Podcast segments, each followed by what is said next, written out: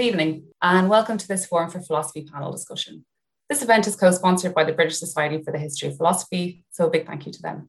Tonight's event is part of our Histories of Thinking series, and tonight our topic is logic. Logic is one of the cornerstone philosophical disciplines. It was the favourite business of some of the subject's most revered historical thinkers. It is also probably the philosophy exam that brings most dread to our first year undergraduates. Logic is the home of fairly abstract ideas like entailment, rigor, soundness, and validity, and many a happy blackboard has been decorated with its formal notation. Increasingly, it is also a subject of the so called culture wars, where it is often invoked as a slogan for a certain kind of approach to political issues. Our panel tonight comprises historians and logicians who will help us take a look at logic's interesting history, stretching from Aristotle through medieval thought and right up to its role in contemporary philosophical and political discourse. Our panelists are Sarah Uckelman, Assistant Professor at Durham University, Justin Vlasits, Assistant Professor at Tübingen University, and Audrey Yap, Associate Professor at the University of Victoria. And I'm Claire Moriarty from the Forum and Trinity College Dublin. We'll begin with our panelists, and I'll leave 20 minutes or so at the end to ask some of the questions we receive on Zoom and Facebook Live. But I'd love to hear what everyone thinks on this subject. So, what is logic? How do you explain what it is to newcomer students, for example, or to you know friends who want to know what you do for work? Thank you, Claire, for the introduction and for the question. Um, so, mostly friends and family don't really want to know anything about what logic is, um, which is fair, fair enough. Um, I think I knew what I was getting into when I took the job. Um, but so, I will often teach our introductory and our intermediate logic classes. And so, I think often what I'll try to tell students, like what I'll try to most get across to them, is that it's basically a formal tool. And so, it's this formal tool, it's a whole, it's a system of a whole bunch of symbols and a whole bunch of different kinds of rules. And we'll often use it for um, representing arguments that we might make. So, representing claims that we might make, claims that we might want to justify, and you know, and that's it. Right? And we can have a bunch of different kinds of systems depending on the exact nature of the claims that we want to make. And so logic isn't necessarily just one tool, there's actually just a whole bunch of tools that we have under this big umbrella term of logic. So I think I kind of often try to start off just getting students at least to understand. Um, like family never gets that far into the conversation, but students at least, like they have to be there so at least to, for you know to give them a sense that there's actually a lot of things that fall under the umbrella of logic. And so if they just hear oh this is just logic then that's that's kind of a problem i think at least for me. So yeah that's usually how i'll introduce it to people anyway. Sarah justin anything to add like about how you how you start that conversation? So i also you know when teaching my uh, kind of introductory logic students i start off with the question what is logic and I do it for a couple of reasons. First of all, lots of people have heard about it, but they've never studied it. And so it's like, what are the things associated with logic? What is the folk idea? That they have come across. And so they tell me things about deductive validity and entailment and inference and all of these buzzwords that they've heard, even if they don't necessarily know what any of them mean. But I always want to get them to take a bigger picture look at things. And my answer to the question, what is logic, is very similar to Audrey's. So I try to motivate to them the understanding of logic as merely the study of good arguments. So we have arguments there are good ones and bad ones. And can we identify systematic features of the ones that are good? Now, a lot of times, our study of good argumentation leads us to a very particular and narrow view of good logic, of good argument. And one of the things I always try to do in my introductory class, at least, is kind of lead students around so that by the end of the year, right about now, we come back to the question of what is good logic, what is good argumentation, and look at differing competing accounts of what this goodness can be. Deductive validity, whatever that ends up being in technical terms, is all fine and good, but it's not the only way that you can have a good argument. Yeah, we'd be in trouble probably if we could only do deductions. It's like the vast majority of that you will come across out in the wild are not deductively valid. Learning about deductive validity or this very rarefied view of good argumentation isn't going to help us out in the wild. And we can still discriminate between having a good argument for something versus a bad argument.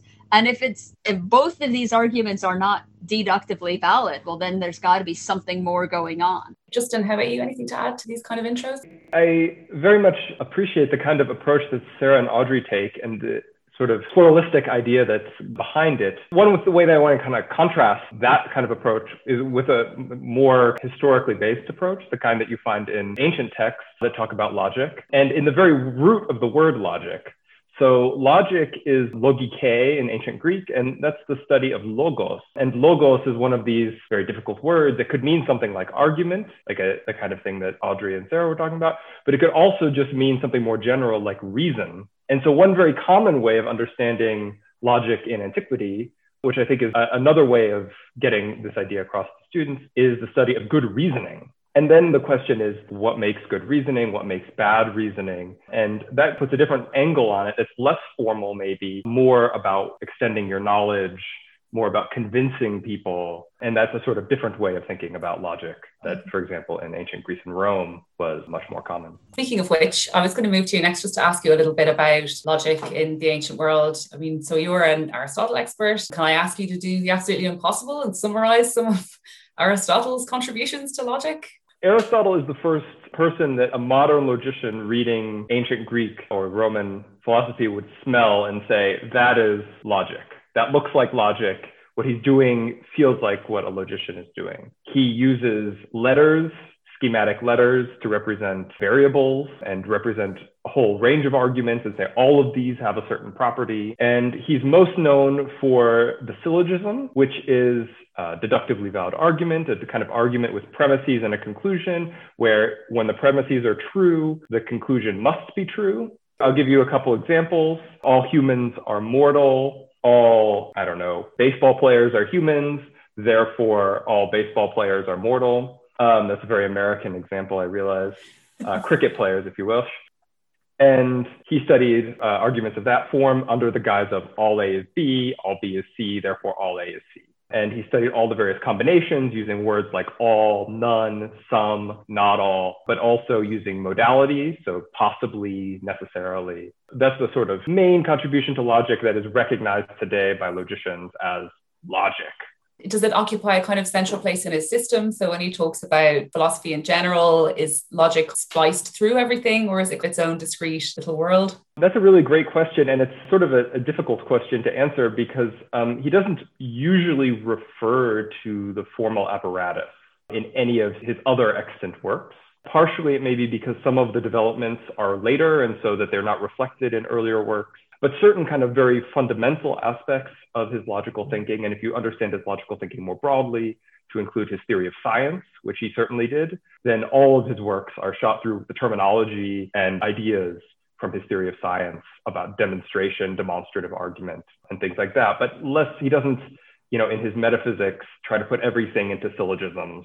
Later commentators on Aristotle would, in fact, do this, but it's not a game that Aristotle was particularly interested in playing to what extent do you think it holds up then? Obviously, this was so long ago. The way we do lots of things has changed a lot. To what extent does, or Aristotle said back then, still help us think clearly, still help us do reasoning? I think that one thing that's very nice about Aristotle's system and is still used actually by contemporary, for example, computer scientists, is that it's very simple. His syntax, the sort of structure of the kind of proposition that he's using, is finite, not recursive which means that it's just a very specified kind of form. And that really helps you to kind of narrow down and use reasoning in a very simple way. Whereas the apparatus of contemporary logic has various computational features, for example, that make it not computationally tractable in general in many situations. So people are still interested in it. On the other hand, I think the modern logician reading Aristotle for the logic isn't going to probably learn very much just like modern mathematician reading Euclid isn't going to learn very much about the technical bits, but they might learn, well, what was this for? Why did we care about this? Those sorts of questions, the sort of more philosophical questions, that I think they could learn a lot from reading Aristotle. Although the one place where you do see contemporary logicians that often cite Aristotle is in logicians who work on um, things like logic of time, what are mm. often called non-classical logics. It seems like almost every introductory treatment on like, well, how do we treat logic and time? So, how do we treat a logical system that deals with time? Goes back to Aristotle talking about the sentence, there will be a sea battle tomorrow. And like that's all over the place in all these different logics of time. So there probably won't be a sea battle tomorrow in anywhere that's salient to me, like fingers crossed. But you know, like it's gonna rain tomorrow or something. Is that sentence true or false? Like when I speak that sentence right now, it's gonna rain tomorrow. Like, is that true or false? And it turns out that that, you know, which people trace back to Aristotle writing about sea battles, is actually one of the things that is often the starting point for like even contemporary treatments of people who talk about logics of time.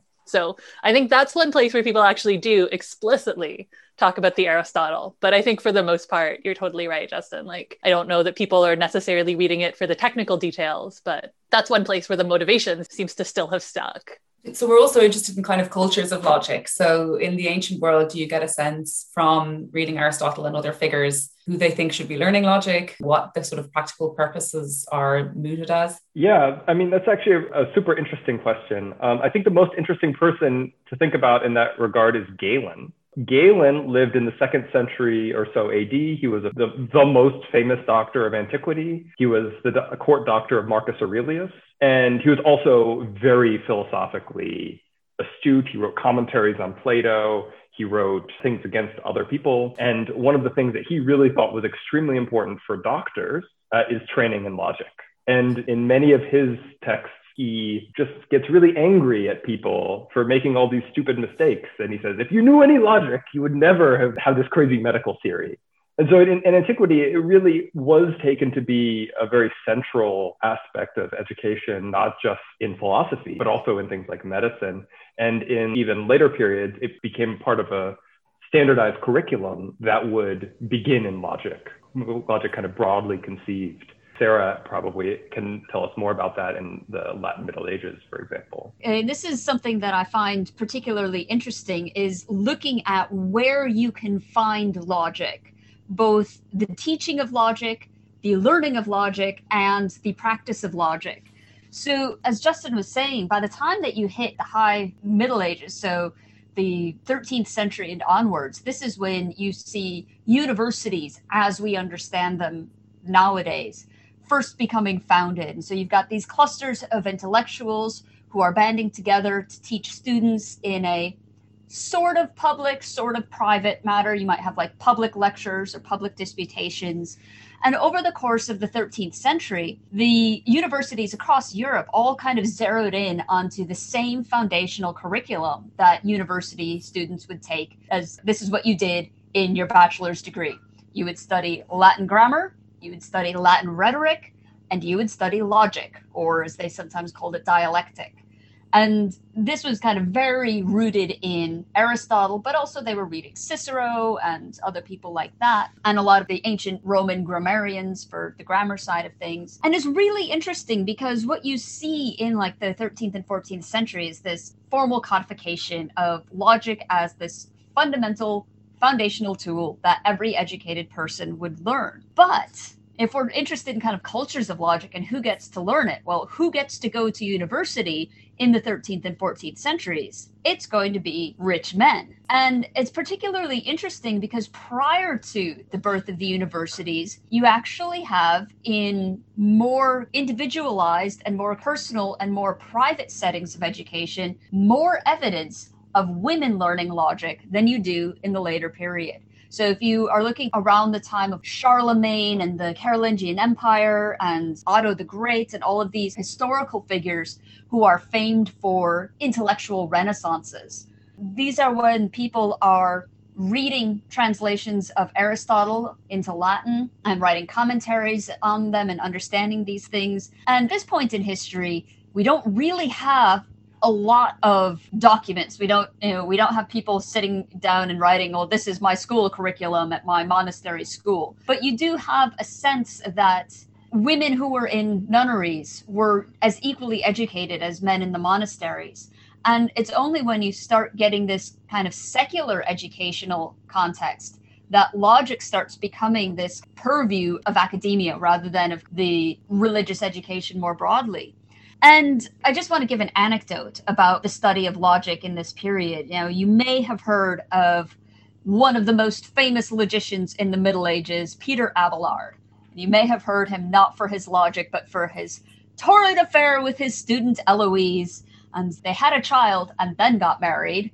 And eventually they called it off, and he went off to become a monk, and she went off to become an abbess. And they wrote many letters to each other later in their life. And you might think Eloise is this wonderfully educated woman.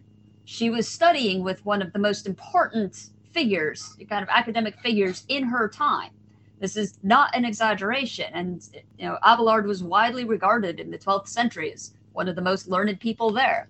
And we have loads of evidence that Eloise learned grammar and rhetoric. So, two of these three foundational studies. And the evidence of her learning logic, she was studying with the best logician in the 12th century, is actually much, much slimmer. And what you start seeing is this account of logic as a public sort of activity. Logic is reasoning, it's argumentation, it is involves multiple people. It's something that you do with somebody else.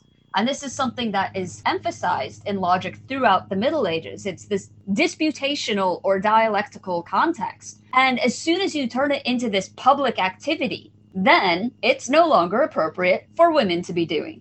And so women can study grammar at home, they can study rhetoric. It's good for them to be able to read the Bible and to be able to, you know, write beautiful letters or to maybe write treatises to educate their children when their children are young. But why would they need to learn logic? This is something that men do out in the public sphere. This is so interesting because then it flips back again, right? When you get to more contemporary logic and it becomes more a study of things that you can codify in formal systems, then you get, I mean, not a lot because they're still not thoroughly accepted in universities, but you get more women who are in fields like mathematics and logic because it's something they can study in private. Yes. Because it's something that they don't really have to be out in public doing. They can be reading the books, they can be doing those things in the relatively private sphere. I know. I kind of love how that history goes. I mean, I don't love it, but it's a super interesting history how gendered participation in logic, I mean, and I think mathematics just kind of flips as the fields are private or are public. So, yeah. I think it's important that it's this shift between this dialogical understanding of logic as this multi-agent, you know, many person activity shifting into something that you can do studying on your own. And this is something that we see happening around about the 15th, 16th centuries. You get this backlash against these medieval developments.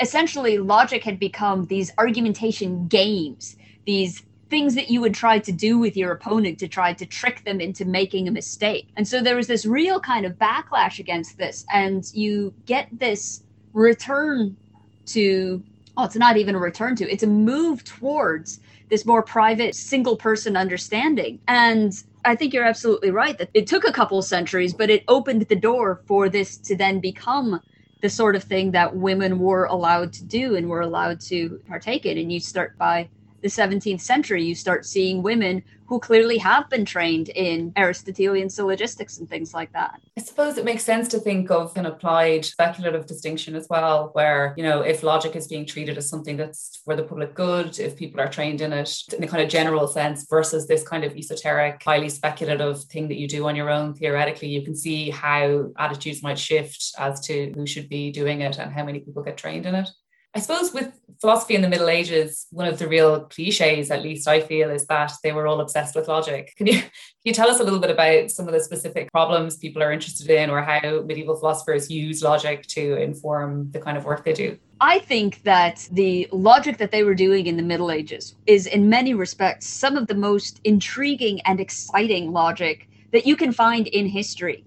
So, on the one hand, what the Middle Ages, the intellectual culture that they were inheriting, was very much Aristotelian. So thank goodness for Boethius in the fifth century. His goal was to translate all of Aristotle from Greek into Latin. He only got part of the way into it, and after he died, some of his translations were lost and inaccessible for a while. But the core bits of Aristotle's logical works that he translated formed the foundation of what Western philosophy was. And because Boethius translated first and foremost the logical works, that's why logic became so central to European understanding of what intellectual life was about.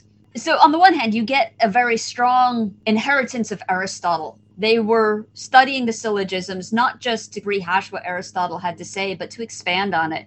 So it's widely agreed that Aristotle's attempt to put modality, possibility, and necessity into the syllogism either didn't work as well as he wanted or we don't quite understand his system if it does in fact work. And so there was a lot of work in the Middle Ages of trying to rehabilitate this, to create a system of the syllogistic that captured as much of Aristotle as it could, but still made sense of notions of necessity and possibility. And you'll find across all sorts of logic textbooks, whether they're about syllogisms or not, references to the philosopher.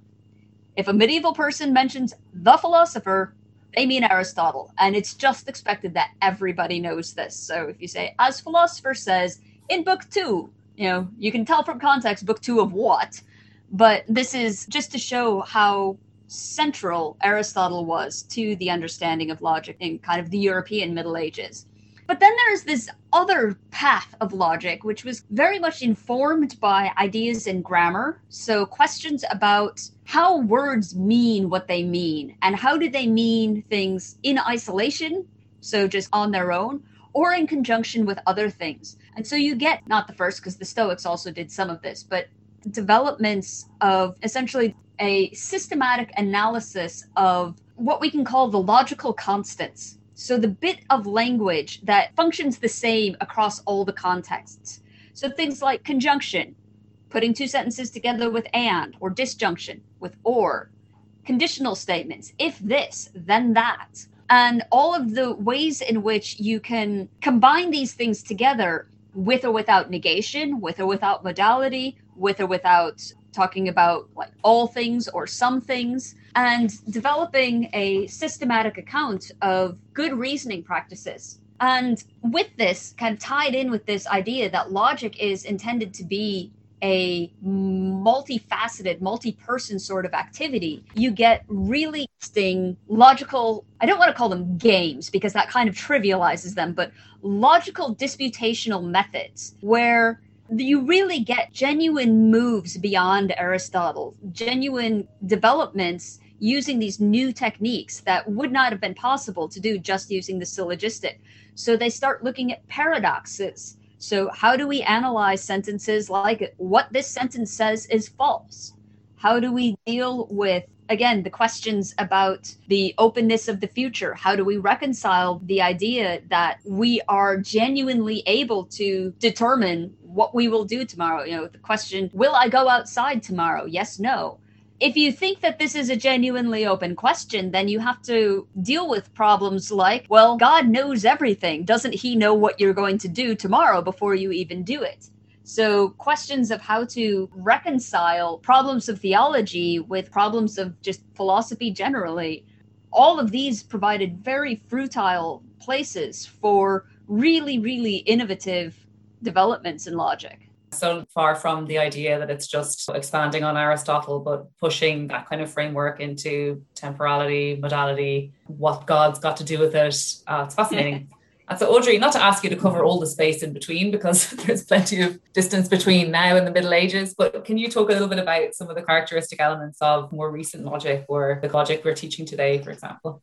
We do we do kind of get this picture i think in contemporary philosophy departments that you're like well there were syllogisms with aristotle and then like the medievals did some stuff but it was still pretty much aristotle. And then like boom you know now we have modern logic. I mean depending on where you are right it's like and then frege and then now you have to do these natural deduction system things and like build some truth tables. And yeah we don't really have a really clear sense of uh, what happened in between um, I am not a huge expert on a lot of the middle periods, but like definitely one of the things that you get kind of in the late 19th, early 20th century is I don't think you get as clear a separation between logic and math as I think now we sometimes take there to be. And it sounds like that there has previously been like a kind of really clear sense that they're separate disciplines. Because I think a lot of the formal tools that logicians are getting, they're getting from math. And then I think there's also certain kinds of disciplines where there's actually some open debates so things like set theory, which in simple terms, you might say, well, set theory is just talking about groups of stuff. But really, what it deals with is like, how do you talk about infinity? How do you talk about the idea that there's infinitely many numbers? Even worse, how do you sort out the idea that you can say there's infinitely many of these kinds of numbers and there's infinitely many of those other kinds of numbers but actually there's even more infinitely many of some kinds of numbers than other kinds of numbers. And like this is just like this is weird. We were not in secular university context. You might think this is basically just theology but it's not. So all these things are happening and it's not really clear like what's math? What's logic? It doesn't seem especially like people are really concerned but for um, distinguishing which one's which so the mathematicians are contributing to the foundations of logic, the logicians are contributing to the foundations of mathematics. There's not as much, I think, of a sense of disciplinary separation at that particular time. But definitely what people are doing is they're making things more formal. And so more formal just means more in terms of things like systems of axioms, which are just things that you write down as the basic kinds of principles that you might use. And it basically just looks much more like we think that math looks. So it looks less, I think, like people arguing with each other in the public square, trying to take down each other's arguments. I mean, I think that seems to still be kind of where we are in lots of philosophy anyway. But then the logic part tends to be a little bit less like that. And it tends to be focused more on okay, so we have these formal systems in math, we've got these formal systems in logic. You know, we might think of them differently in philosophical terms, like what's going on, but the kinds of methods that you're going to use, the things that you're actually doing. I mean, if you're not a kind of insider to a lot of these things, they're going to look like you're basically doing the same thing. If you teach, I think if you teach logic at a university, and especially if you teach it above the introductory level, the math majors and the computer science majors are going to show up because it just kind of seems like you're doing the same stuff as they're learning in their other classes. I mean, I think that's that's a lot of what it looks like at this point. Also, one disconnect, I think, between the maybe the popular image of logic, like what we think of as logic, and what logicians seem to be up to when they're actually writing and presenting logic papers and even teaching classes, is that it's a lot more pluralistic than I think people give it credit for. Like there's this big popular image of logic that just is like, well, you just plug in the I don't know, something and then like logic tells you what you should now believe and you're like well which logic? What which logical system do you want to use? What are your premises? What are your rules of inference? You know most logic as it's basically practice is like well which system? It's not really concerned with getting the real truth out of the world as like what are some systems for representing different things that we might do? Maybe with reasoning maybe with human reasoning maybe with expert systems reasoning something else like that might be fine too. And it's just yeah it's just much less homogenous than i think the popular image would have us believe and um, just moving on from what Audrey said, or sorry, taking it up, I was wondering if either Justin or Sarah, you'd like to reflect on some of the things she said, either about the relationship between mathematics and logic. I mean, it seems like those two are a lot closer together now than they ever were, and maybe a little bit about pluralism. On the on the mathematics bit, I think that one of the most interesting things about ancient Greek logic is that it has basically no influence on ancient Greek mathematics. And that's actually very surprising because if you look at the Greek text from a modern perspective, you you immediately get the impression that there should be that there's logic behind this in the in like Aristotle or something, but there are not in syllogisms. There's even clear from the, our point of view logical gaps in, for example, Euclid's argumentation. On the other hand, Aristotle does clearly talk about and have in mind geometrical proofs very frequently when he talks about deductive arguments, especially scientific deductive arguments, which he calls demonstrations. And he criticizes geometers, for example, for leaving out certain propositions, which he thinks are necessary to make it deductively valid. So th- there is this interest, but they're very clearly distinct texts. Like you would never confuse a logical text for a mathematical text, unlike the contemporary thing that's published in the review of symbolic logic or something like that, or the bulletin of symbolic logic, where if you don't know, you could just look at that and see math. And then on the pluralism thing, I think that Audrey is totally right about the contemporary way that people approach logic, and it is completely the opposite of the ancient approach. And just to give one example, there are two dominant approaches to logic in antiquity. One from Aristotle, which Sarah has been talking about, I mentioned earlier, which deals with these syllogisms of the form all A is B, all B is C, therefore all A is C.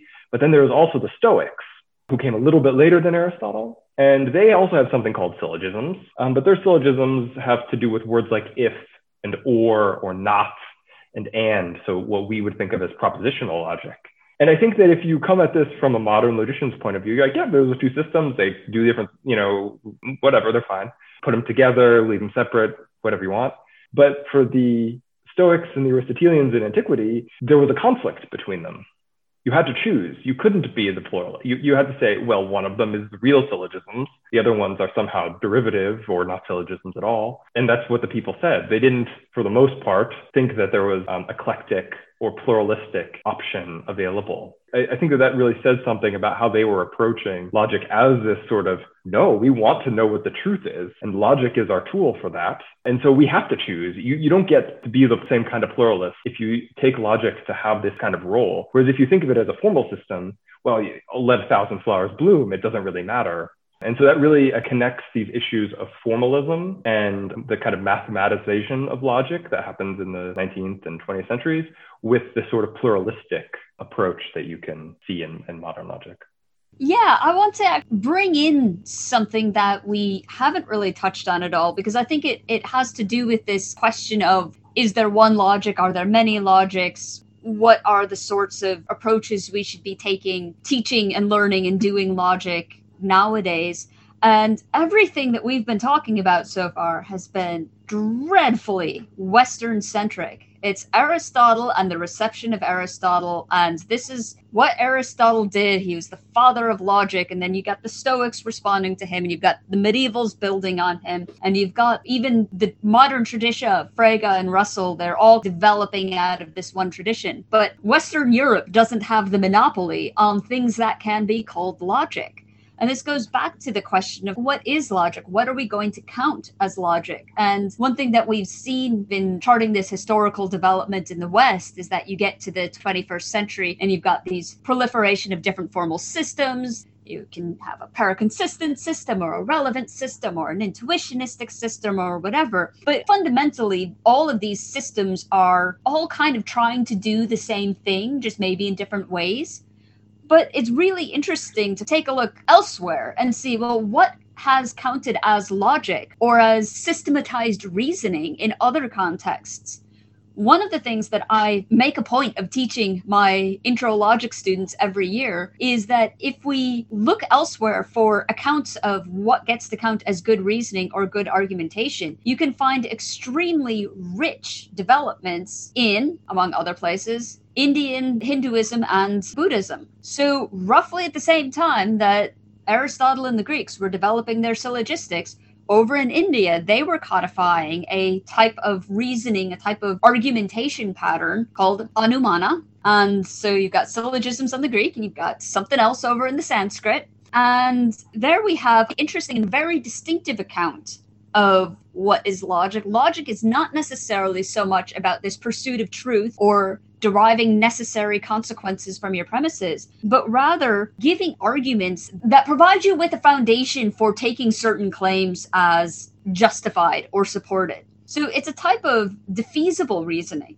in that new information could come along and you could have to withdraw some of the conclusions that you had. But you would still be able to say, okay, maybe this conclusion that I drew turns out to be wrong, but I was still justified in drawing it because I had an argument that met all of these characteristics of being a good argument. It gave me evidence for a particular thing. So, understanding the role that logic has both in academic study and in broader culture, it's important that we recognize that what we might normally think of as logic with this deductive validity and everything doesn't tell the whole story that there's more to logic than just what we see in the West. Can I just jump in on that? I totally agree with what Sarah is saying. And I just wanted to add, though, that on the other hand, deductive validity isn't the special property of people writing in Latin or ancient Greek. Um, or people who read the people who writing in Latin and ancient Greek. So Sarah was talking about how Aristotle in the Latin West is called the philosopher. Well, the commentator is Ibn Rushd, Averroes, who's from Andalusia and uh, Muslim. And in fact, in the Muslim world, you see starting in 8th, 9th century already and continuing for centuries later, the development of very, very rich logical systems that are indebted to Aristotle, but also building off it in crazy new ways, in ways that sort of Aristotle would never have imagined. And for example, um, Ibn Sina, who's uh, Avicenna in the in Latin, you, you see extremely powerful systems being developed of syllogistic that some have argued are just as strong as first order logic. So just as strong as the logic that you teach in first year undergraduates today, much, much stronger than what Aristotle is talking about. You already see those developments in the Islamic world. And it's not only that by looking at other cultures, see alternatives to deductive validity or something like that, but also think they're talking about syllogisms, but they're doing completely new things with it. And we're also extremely influential in the Latin West self understanding. It's really important. I think, in the same way that the word philosophy can tend to be hijacked by a certain species of thinking about what it could possibly refer to, only a certain kind of trajectory of Western thought it's interesting to think that logic has the same issue that you know because certain curricula have arose over time or certain sort of historical famous people are associated with it you get this one view of what logic is or where it's been done or who does it that is probably damaging to our general logical and critical thinking pursuits if we stick within that realm. So it's it's nice to be thinking more about other logical systems that haven't got to have the name logic for no good reasons uh, until more recently and it's also not necessarily great for people being able to see themselves as logicians either, right? I mean, because like as you mentioned, um, this is sort of a general problem in philosophy that I think a lot of contemporary philosophical traditions in Western Europe, North America, like are really reluctant, I think, to recognize philosophy that has arisen on different intellectual trajectories as genuinely being philosophy, right? I mean, you often find Chinese philosophy being classified as, as like basically that's just religious studies. It's philosophy, amazing not... given the history of Western philosophy. Right. yeah.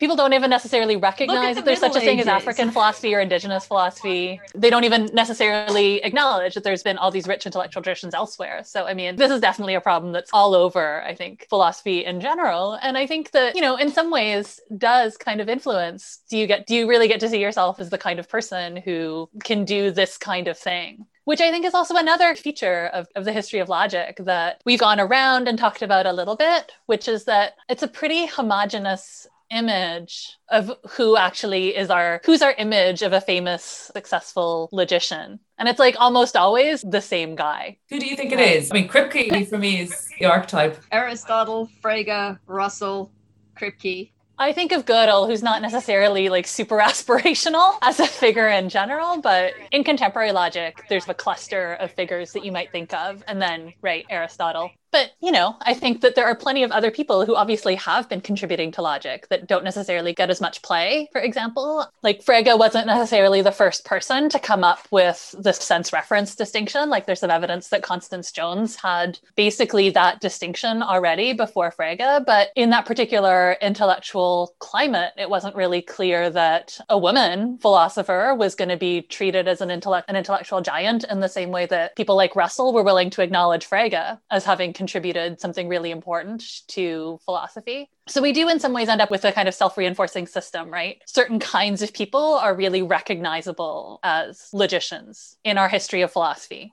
But I think that, that that's self-reinforcing, right? Because then you pay more attention to work that's done by people who fit that particular kind of image.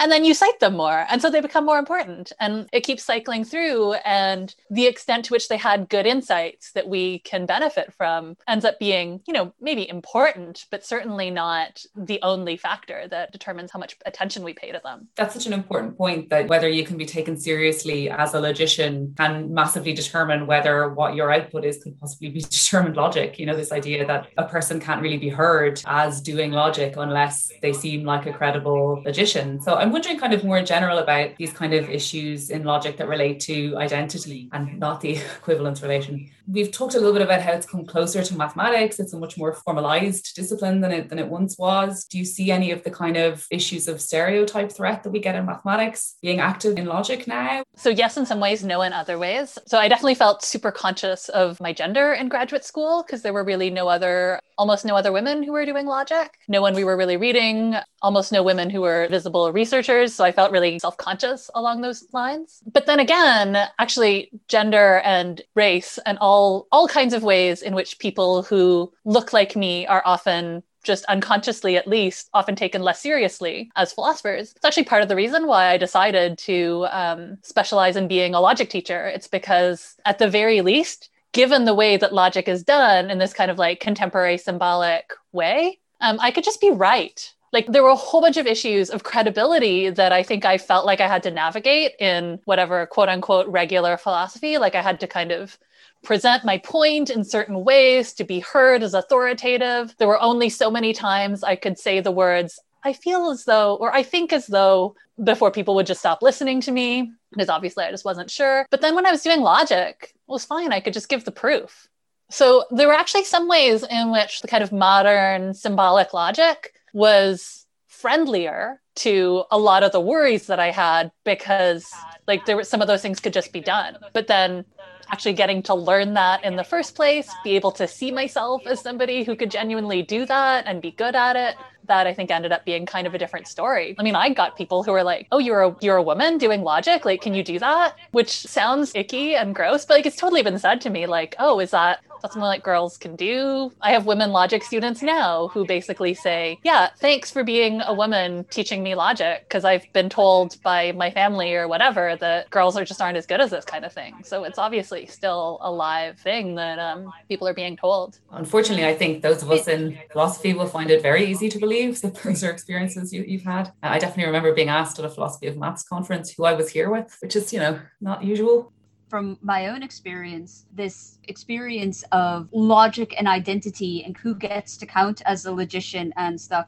And you know, I've had experiences like Audrey when I first or second logic class that I taught at the end of the uh, semester, a very pompous young man came up to me and basically said, I was surprised that you ended up being as decent of a teacher as you were, considering that you were a girl. And it's like, well, gee, thanks. But I think, in addition to the things that Audrey was saying, you know, a lot more openness and a lot more acceptance nowadays of women doing logic amongst logicians than there is amongst philosophers. And something that you often find in certain philosophical circles is this backlash against logic against this idea of this monolithic tool that derives timeless truths that are objectively true or false. And other people, other women in philosophy may have experienced this sort of thing, but I have been in contexts where women in philosophy have gotten together to talk about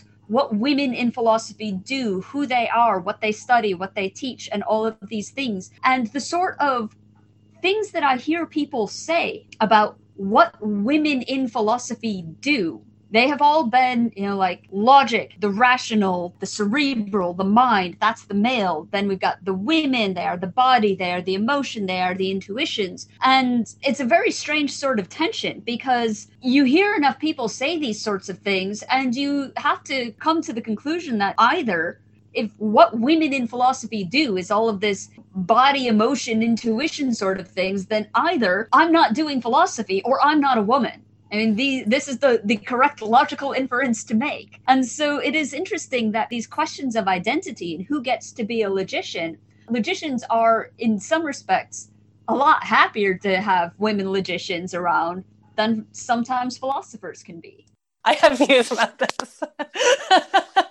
um, this is probably not surprising because um, I think, Sarah, you and I have definitely talked about this before. So, I mean, I teach logic regularly. I've worked in logic, I've worked in philosophy of math. Right now, if you were to ask me what I do in philosophy, I'm a feminist philosopher. That's kind of clearly, I think, what I do as a researcher in philosophy. So just that's I think mostly by way of background just to have a sense of where I'm coming at. And I think it's really funny because I think that like absolutely that kind of perceived tension between um say doing feminist philosophy. So doing philosophy that's attentive to things like embodied experience, gendered experience, to particularity right? I think that's one thing that feminist philosophers are often often try to be attentive to is the particularity of different kinds of people's experience which isn't necessarily reflected in certain kinds of universalizing tendencies that we have in philosophy generally. So i mean there's lots of things that feminist philosophers do but that's at least one of them So you definitely kind of find this tension between people are like, but how can you be a feminist philosopher and interested in logic? And is it just totally different? And I think sometimes I think what I actually have noticed is that my subject matter has changed, but it's not really clear that my methods have changed as much as you would think that they have. So I'm going to tell a story too. So this was actually a fun class that I got to teach in the fall. So I taught non-classical logics, which are basically logics that look at our ordinary system of logic, like the one that I think most people have to learn in their introductory classes. You learn a system of doing proofs, you learn truth tables, um, you learn things like that. And so non-classical logics are basically things that do either more than that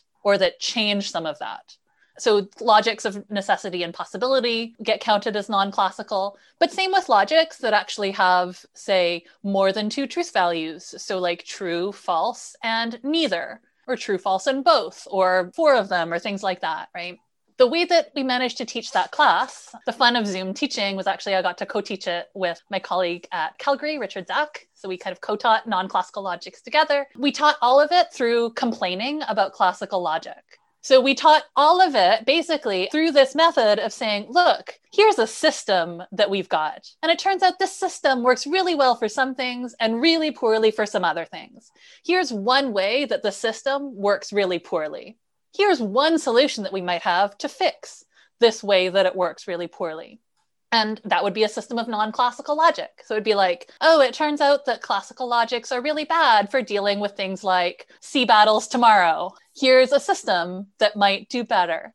But like, I feel like a lot of what I do as a feminist philosopher too. It's just a different system. As a feminist philosopher, I get to be really stressed out about patriarchy and racism and colonialism and think about how those systems work badly and what might be some ways to change those systems or criticize those systems. Um, those systems obviously work really well for some people, but not for everyone. So, what are some ways that those systems could change? And like exactly that same way that I would want to think about how does classical logic not work in every situation? What are some things we could do to criticize it? I feel like that's still how I think about our existing social systems as well. So I don't talk about the same stuff, but I feel like that idea of, well, let's think about systems. How do these systems work? What are their consequences? What are the background assumptions that they're resting on? That kind of skill that you get as a logician is actually really helpful for at least some kinds of socially engaged philosophy. So that's one way that I actually try to resolve that kind of tension. If you are really, you know, if you're really into contemporary formal logic, you have learned to think about systems really well. We navigate systems all the time. This is like the world we live in is built on all different kinds of systems. Look at those too. How well are those working? This leads very naturally into one of the questions I've received here from Facebook. Is there something like a feminist logic? You know, how close do those two go together? I know you're an editor of a logic journal. Do you receive, you know, submissions that really are uniting the two as the one thing? So there's not a lot of work in feminist logic, but there is some. This is where I out myself to all the attendees, extremely behind on uh, co editing a volume on feminist philosophy and formal logic. Um, Sarah is one of the contributors, and so also knows exactly the extent to which Roy and I are behind in our editing process. This is good. So feel free. So now, um, if you see me on social media later, feel free to harass me to uh, uh, get to work on it. Um, but so all the contributors, Sarah included, have written about some way in which we might think about feminist philosophy and formal logic together. Some of the contributors have talked about formal systems that could maybe be used to represent certain interesting phenomena that feminist philosophers will talk about.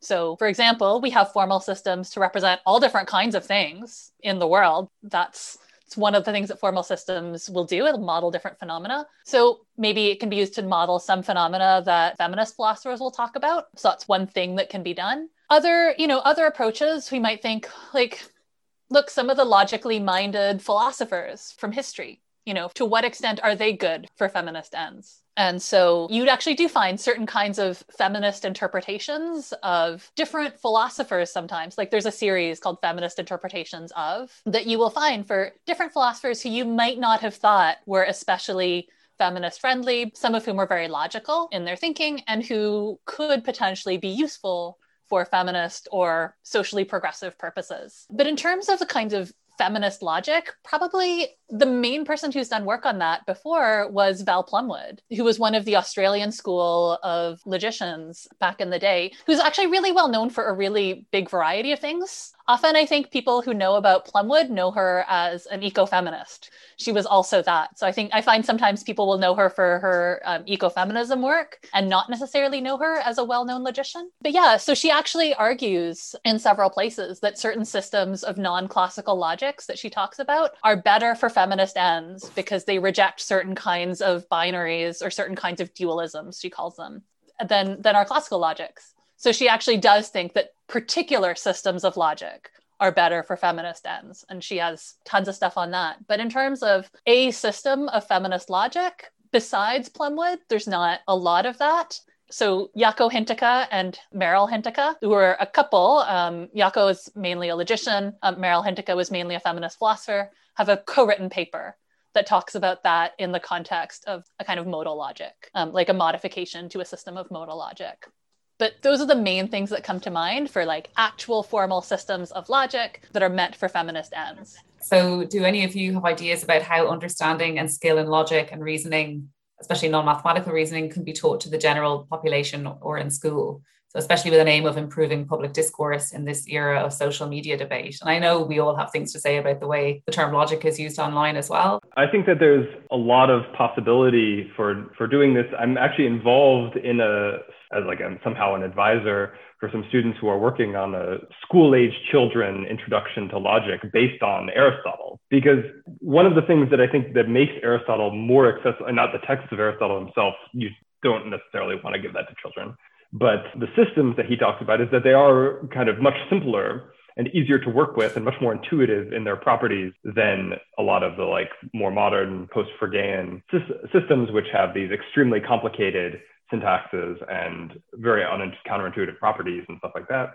So if you're interested in this sort of thing, it's actually just what people did in the Middle Ages, what they were doing in Alexandria in the sixth century AD, or in the madrasas for centuries um, after Avicenna is to use kind of broadly Aristotelian logics because they are simple. You can get a lot of mileage out of a very small number of intuitive principles. Um, and so I would say that if people who are interested in that should look at that kind of those kinds of things, and I think that there's quite a lot um, already out there in the in that regard.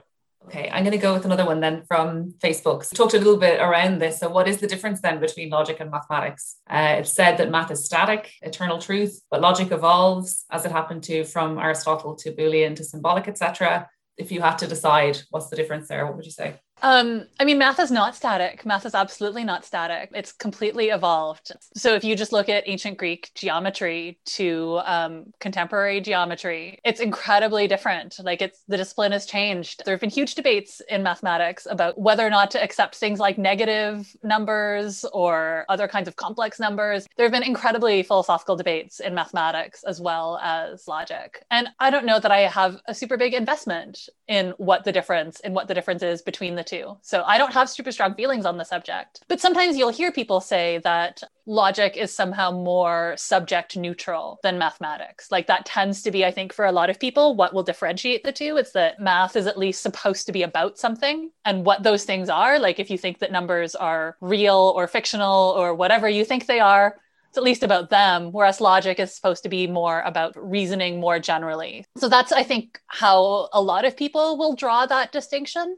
But I am sure you can find things where it's absolutely not clear how you should classify something. But then I guess I also wonder, like, why? Why do we care whether something is mathematics or logic or philosophy or computer science or something else? How do some of those divisions actually benefit us? Is I think where I would sometimes kind of maybe toss that question back. Okay, I've got a yes or no one then. So I want a yes or no from each of you. Do you think rules of logic are necessarily the same in every possible world?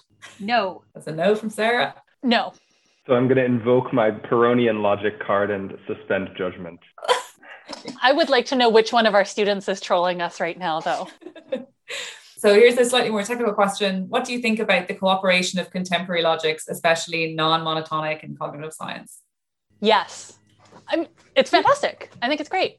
Develop lots of formal systems. Um, see what they can be used for. That sounds great to me one thing where logic doesn't work as well as you might want is in connection with how it is that we actually reason. What are the processes that humans use to convince each other of things, to convince themselves of things, to you know, rationally deliberate between alternatives. And no amount of formal logic is going to be any good if we can't hook it up into how humans actually act because even those of us who've spent all of our adult lives being trained in or training others in logic, we don't reason via syllogisms every time that we go out and do something. Human reasoning is much more flexible and much more ad hoc. And so anything that brings these two things together is great. Yeah, I mean, I, I just wanted to say that in principle, it's like, why not study their connections? Why not study how people actually reason? That's not, there's no, no problem with that.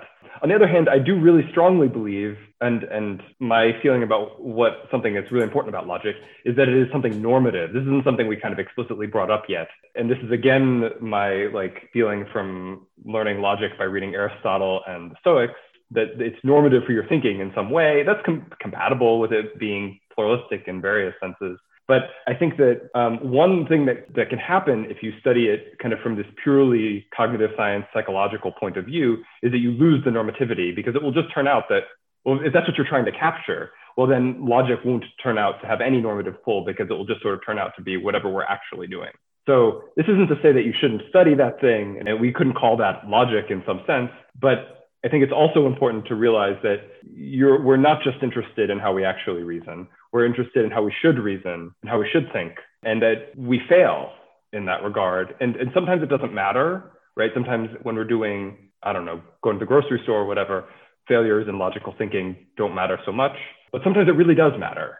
And so, you know, in, in those cases, uh, it's important to keep in mind that, that distinction and to think of logic as also as this sort of normative craft or science.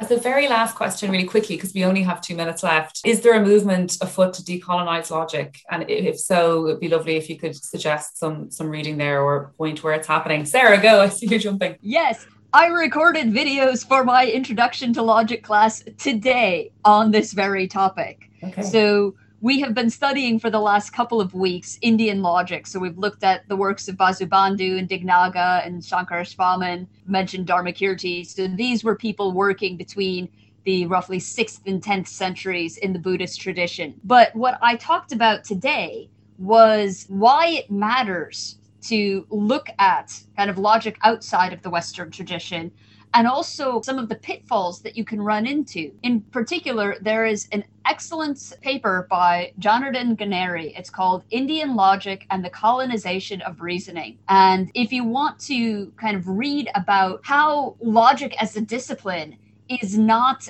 it, you know, it you might think that of all of the places where you don't have to worry about colonial influences, logic, you know, you know, this kind of pure reasoning, how could this have anything to do with any of that? And yet, what Ganeri says in this chapter motivates very highly that kind of questions of intellectual culture, intellectual reception, being able to trace our cultural heritage back to Aristotle ideas of cultural superiority, intellectual superiority. And, you know, you might think, oh, well, you know, the West came up with the syllogism, therefore we are better than others. Therefore, you know, all of these really bad arguments that actually were underpinning 19th century British colonialism are threatened and undermined when you look at the Hindu and Buddhist tradition and are like, oh, look, but they actually came up with logic on their own. You know, they didn't need colonialists to come in and teach them how to reason properly. So, absolutely, this is a field where you need to be looking outside of the narrow Western approach to logic. Ask, what is logic? What gets to count as logic? Who gets to decide? Who gets to count as a logician who gets to decide that so this this is a big topic that i've been talking quite a bit to my students in the last couple of weeks and i'm so glad somebody asked about it yeah, and it seems like a great note to close on. Unfortunately, we have to end here, and I'm so sorry I didn't get to more questions. There were absolutely loads. Thank you so much to our speakers for coming and for talking to us. And thank you so much to everyone who came and listened and asked questions. And good night.